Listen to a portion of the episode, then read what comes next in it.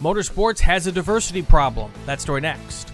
She can STEM, she can do more. Like build a rocket and watch it soar. Or clean the oceans and make the world a better place. Oh, she can STEM. Learn more at She Can STEM. It's not breaking news when I say there aren't too many minorities in motorsports. That's why Lewis Hamilton put together a commission to study the problem.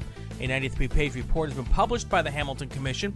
It outlines a number of barriers, including the hiring practices of teams favoring a select group of high ranking universities, geographical factors, lower expectations of black students, academic abilities, and a lack of black role models in STEM teaching positions.